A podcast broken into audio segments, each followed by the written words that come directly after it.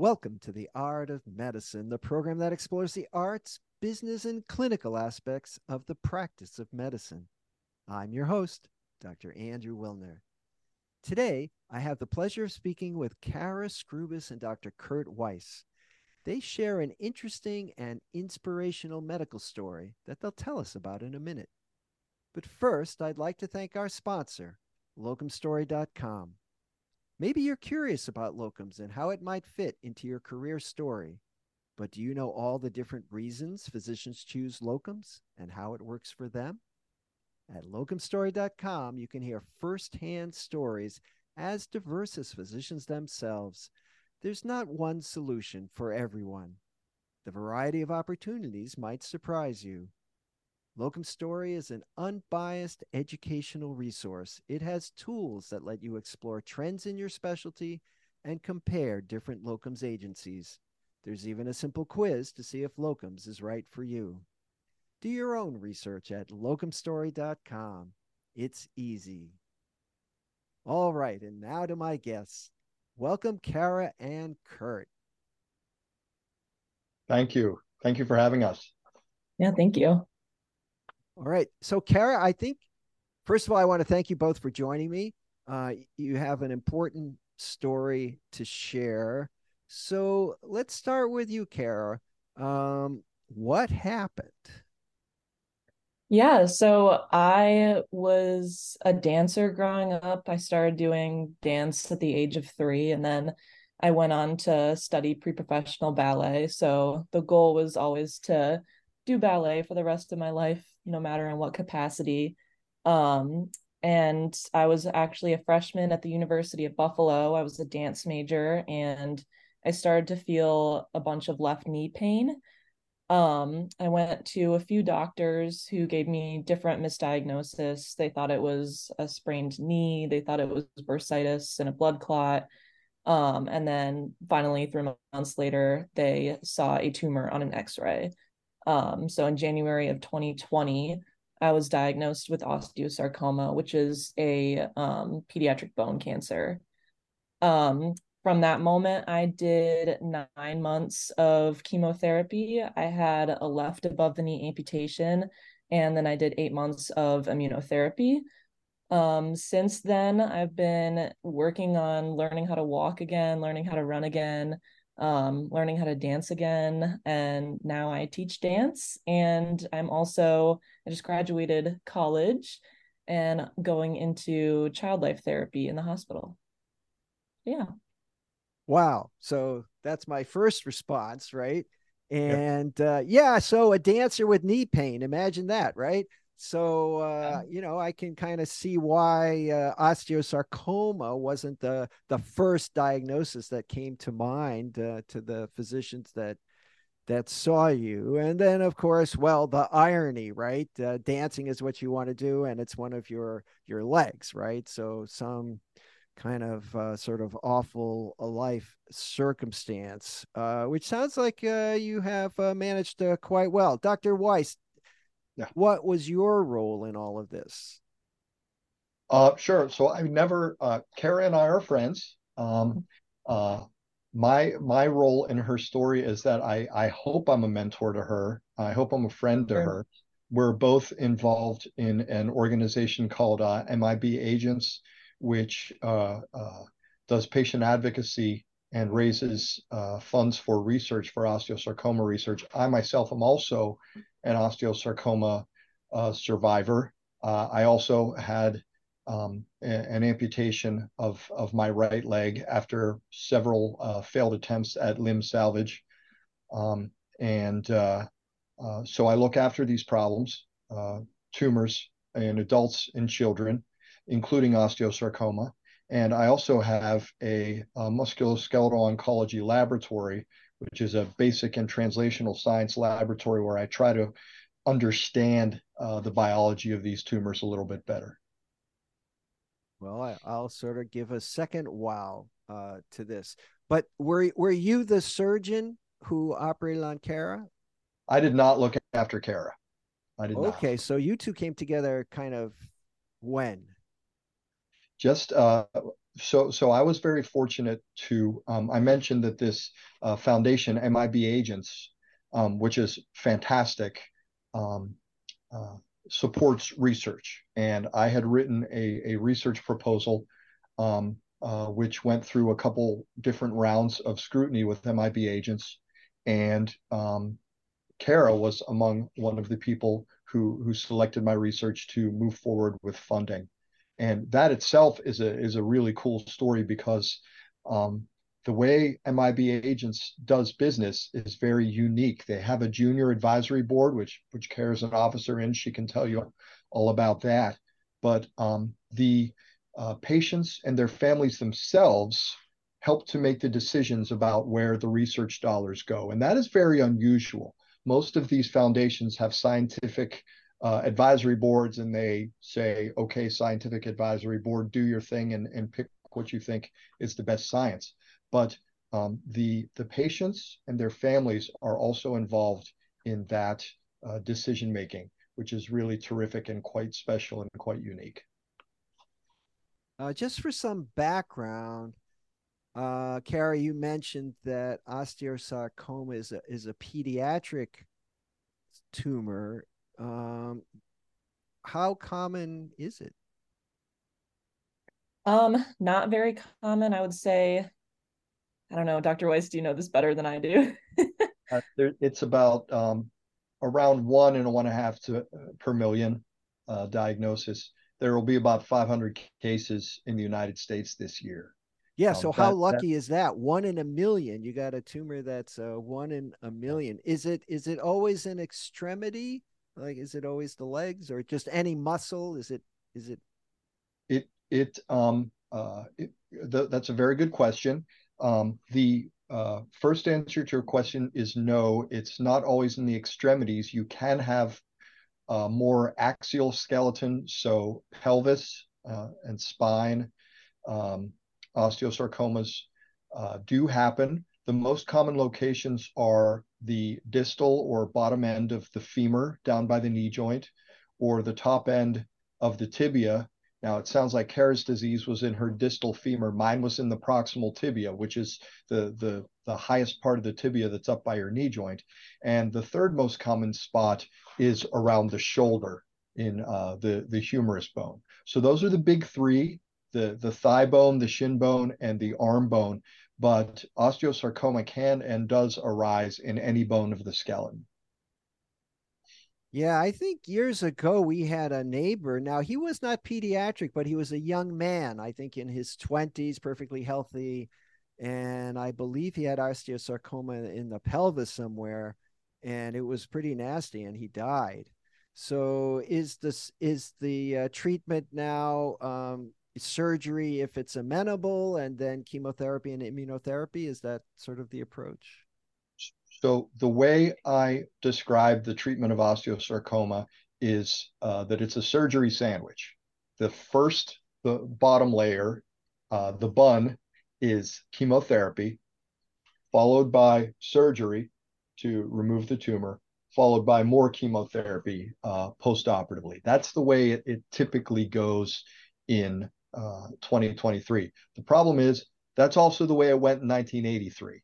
That uh, we haven't had any demonstrable uh, big uh, advances in the in the treatment of osteosarcoma for several decades, and and as a scientist, uh, that's that's pretty lousy and pretty humbling. Now, Kara did mention immunotherapy, and I assumed that was something new. Um, is that is there something new or not yet? So um, the oh, yeah, sorry. you go, Kara. Um, so I did an immunotherapy. Dr. Weiss can probably speak to this a little bit better. Um, called mifamurtide or um, MePACT. Um, this was it was somewhat of a clinical trial. It was not an FDA approved drug in the U.S. and I think they've since stopped making it or like in like processing it out um to the U.S. I did it more as like a preventative for preventing lung nodules. So there was no actual testing to see if that drug necessarily worked on me. But so far, since ending treatment, I've been clean. So, okay. So it's not standard of care um because that that threw me uh, a little bit. Uh, now, is this the kind of treatment you've both had amputations? You've had the chemotherapy.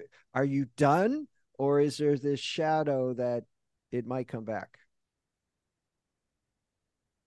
I mean, I think for anyone who's had any sort of cancer, it never really leaves your brain and you always feel like something's going to show up. Um I I mean, Dr. Weiss can speak to this better than I can, but I think it's like after 5 years you're technically cancer free, but there have been like occurrences where people have relapsed after 5 years.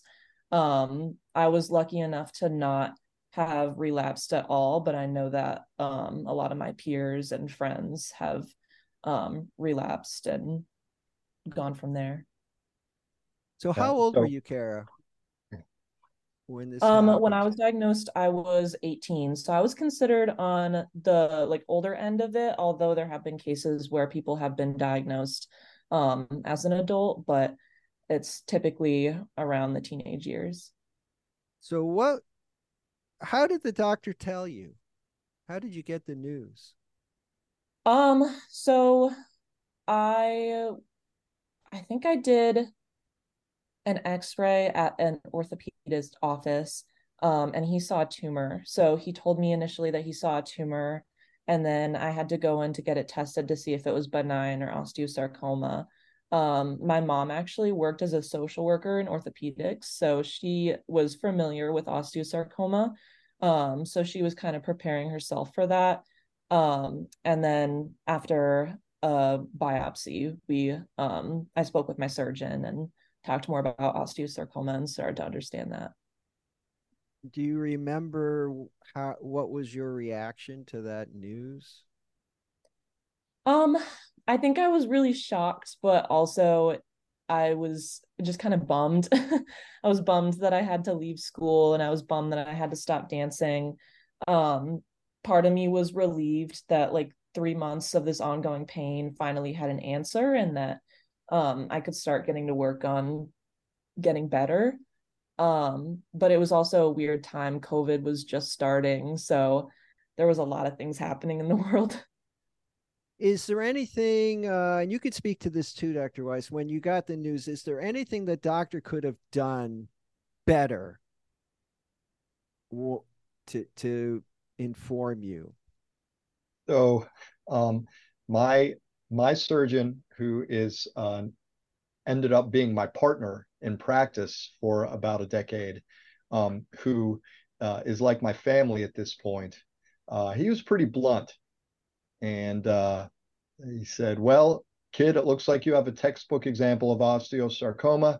We're going to have to get a biopsy, just like just like Kara just said. We're going to have to get a biopsy to make sure we're right. But if we are right, um, you know, you got a, a 65% chance of being alive in five years if you're lucky and the cancer hasn't gone to your lungs, and you're probably going to lose your leg.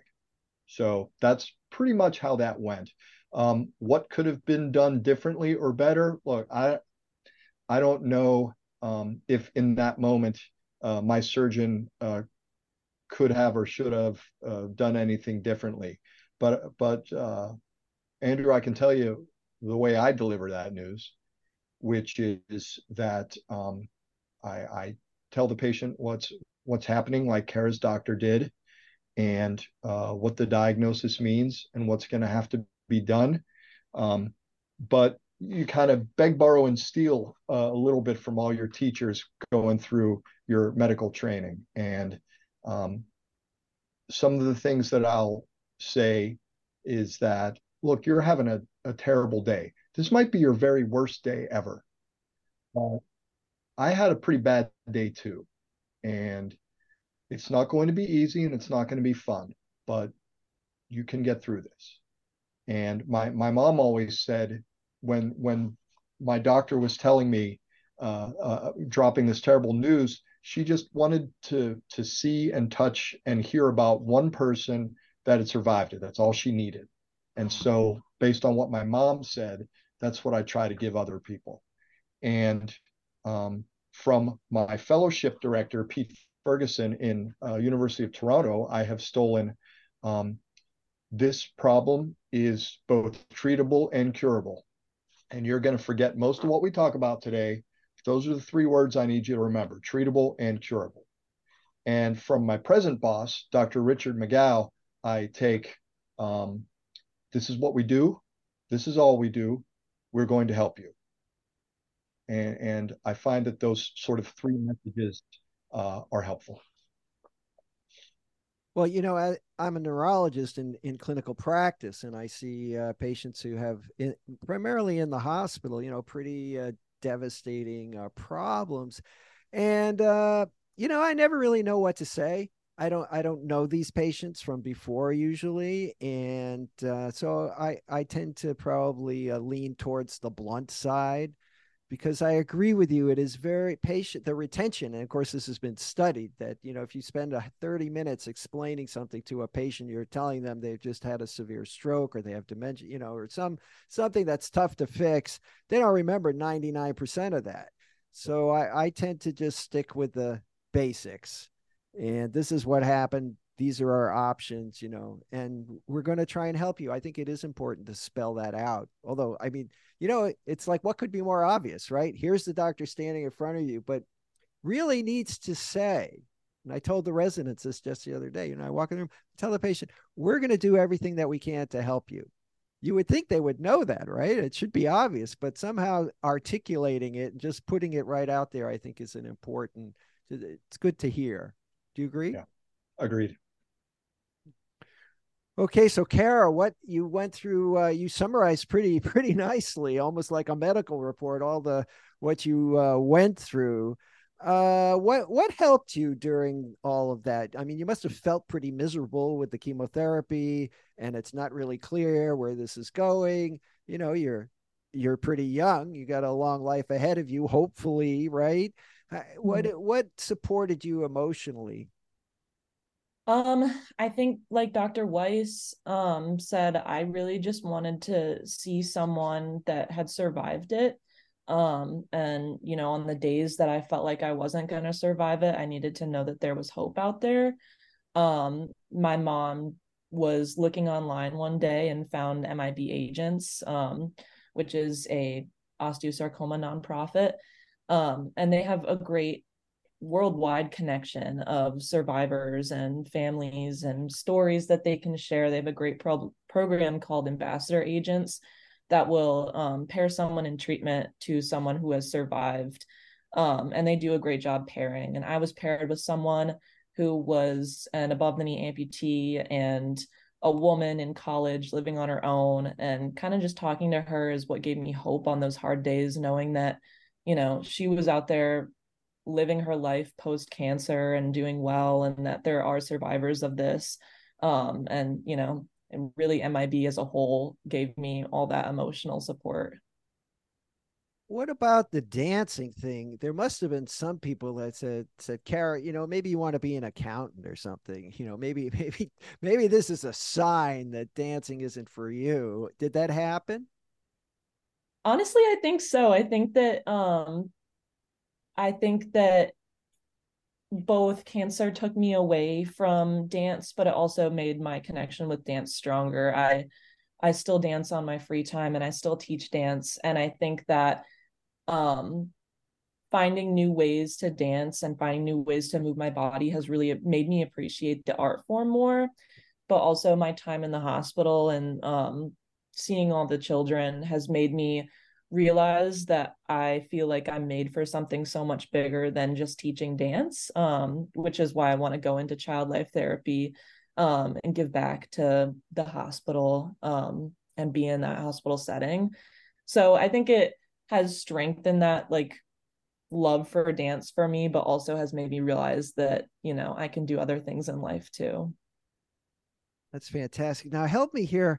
I'm in Memphis uh, and there there's a story, and and I don't remember all the details, but about a year ago there was a young woman, right, who works at St. Jude, which is just a few blocks from where I work, who had also had an amputation, right, of her leg, and now works at the hospital. I think as a PA or nurse practitioner, but went up into space and she was chosen by the St. Jude faculty, you know, as their representative. But I, I don't remember if it was osteosarcoma, but I think it was it was something along those lines. Did, does this ring a bell? Yeah, it does. I'm pretty I'm pretty sure that lady did have an osteo.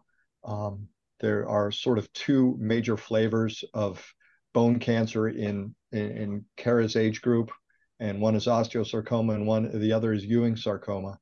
And um, I'm, but I'm pretty sure that the person you're talking about uh, had an osteosarcoma. It's a terrific story. I love it.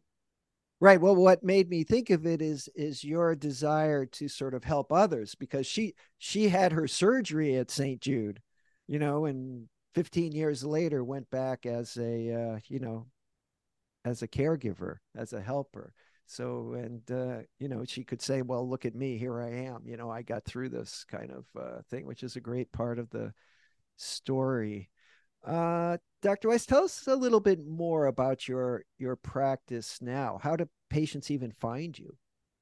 So we're um, I'm at a uh, University of Pittsburgh, uh, which the UPMC Hillman Cancer Center is a um, uh, designated NCI comprehensive care center. Um, so we're kind of a referral center for uh, bone and soft tissue sarcomas in in kids and adults. Um, you got to be at a, a, pretty big place most of the time to do musculoskeletal oncology. Um, there are three of us, which is actually a, a pretty big number uh, for for a place of our size. Um, one of one of my uh, favorite jokes with the residents is um, the, that I will point out that I'm one of the top 250 musculoskeletal oncologists on the continent of North America. And uh, the reason why that's funny is because there are only 250 musculoskeletal oncologists on the continent of North America. So it is uh, certainly the smallest um, subspecialty within orthopedics.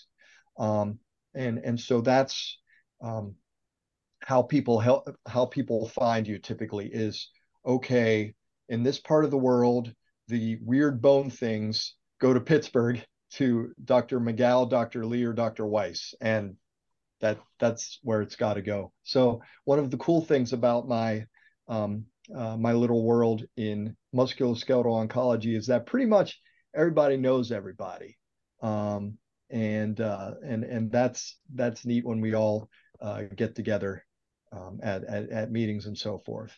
Uh, but also is helpful when, for example, if I have a patient like Kara who's going to be uh, going away to undergrad and needs follow up, I can say, "Oh, you're going to Arizona? I know who you got to see." Sure. Um, so, so that's a cool part of the job too. Now, your training would have been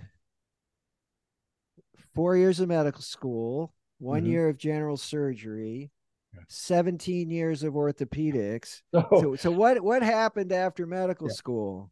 So, so I actually did. I, I did medical school in five years because I did a one-year research gig in the pediatric oncology branch of the NCI because I already kind of figured at that point that I wanted to do musculoskeletal oncology research, um, and that was a, an amazing life uh, life-changing experience for me.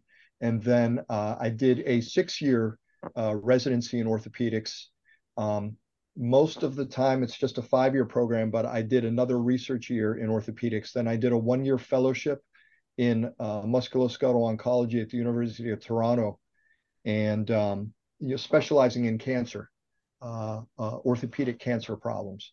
And then I've I've been at the University of Pittsburgh since then, which is cool because uh, I'm from here. Uh, I grew up about a uh, 15 minute drive from where I'm sitting right now, so it's it's good to be home. Oh, well, that's great. And of course, the University of Pittsburgh is uh, very highly uh, regarded. I know uh, they do a lot of EEGs there. they have a big, big neuro uh, department. That's uh, um, what I'm uh, familiar with. I'd like to learn more about this MIB agents. who, how did that get formed? Where did that come from?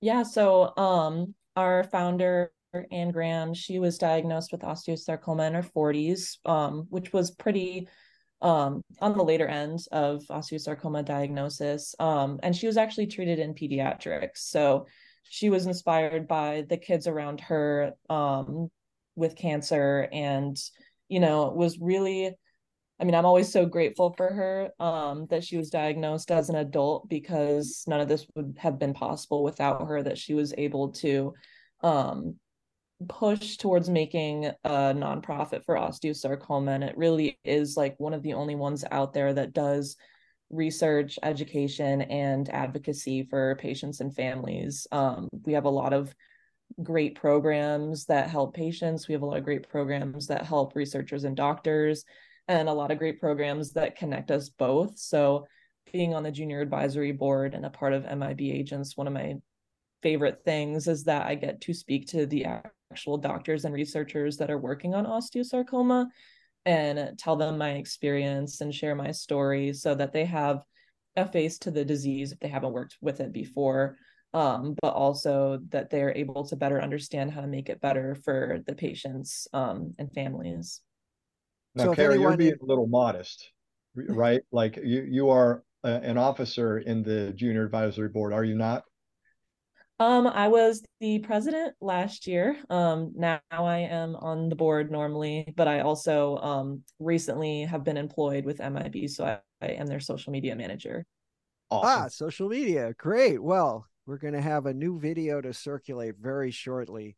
Um, if if any of the uh, audience wanted to uh, contribute to MIB agents, how would they do that? Yep. So it's just mibagents.org. Um, we have so many programs that just the general public can contribute to if you're not um, able or willing to donate to us. We have an amazing program that I love called Warrior Warrior Agents, um, which is just writing mail to kids in treatment. Um, you get an emailed list once a month with the name and age and a picture of um, a bunch of children in treatment. And then you can write cards, you can send gifts, you can write a sticky note, whatever it is, send it to us at MIB agents, and we send them a big package. Um, and it's great for the kids going through treatment. It helps keep them going, and it really like brings smiles to their faces. Wow. Okay. Uh, I think that's my third wow. So, I, I, Dr. Weiss, I want to learn a little bit more about um, what what's the angle of your research? Is is there a particular, you know, yeah, strategy sure. you're working on? So, I'm trying to understand. You know, is as rotten as Kara losing her leg and me losing my leg is, um, that primary tumor, what we call where it starts, that's what we call the primary tumor. That primary tumor is not really the problem.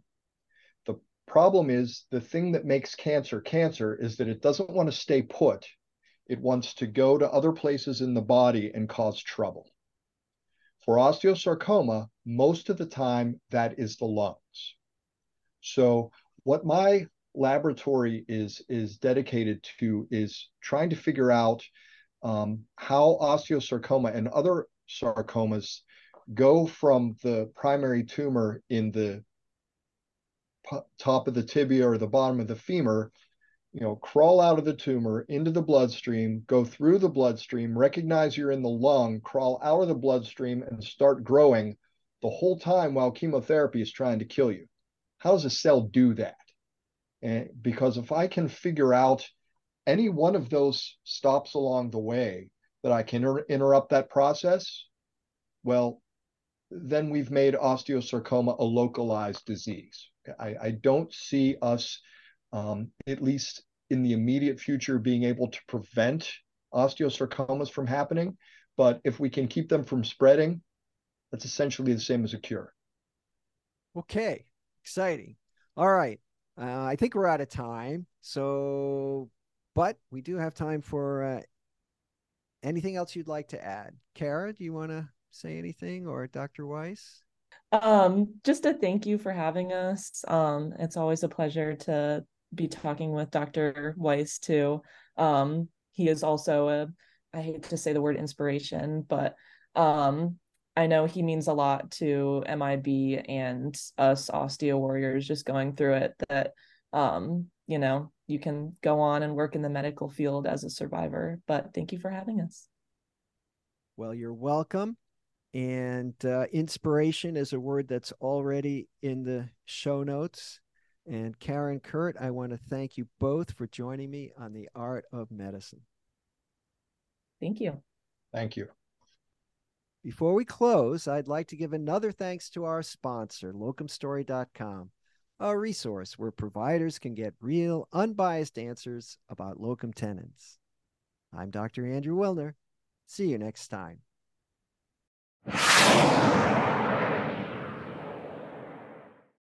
This program is hosted, edited, and produced by Andrew Wilner, MD, FACP, FAAN. Guests receive no financial compensation for their appearance on the art of medicine. Andrew Wilner, MD, is Associate Professor of Neurology at the University of Tennessee Health Science Center, Memphis, Tennessee. Views, thoughts, and opinions expressed on this program belong solely to Dr. Wilner and his guests and not necessarily to their employers, organizations, or other group or individual. While this program intends to be informative, it is meant for entertainment purposes only. The art of medicine does not offer professional financial, legal, or medical advice. Dr. Wilner and his guests assume no responsibility or liability for any damages, financial or otherwise, that arise in connection with consuming this program's content. Thanks for watching. For more episodes of The Art of Medicine, please subscribe. www.andrewwilner.com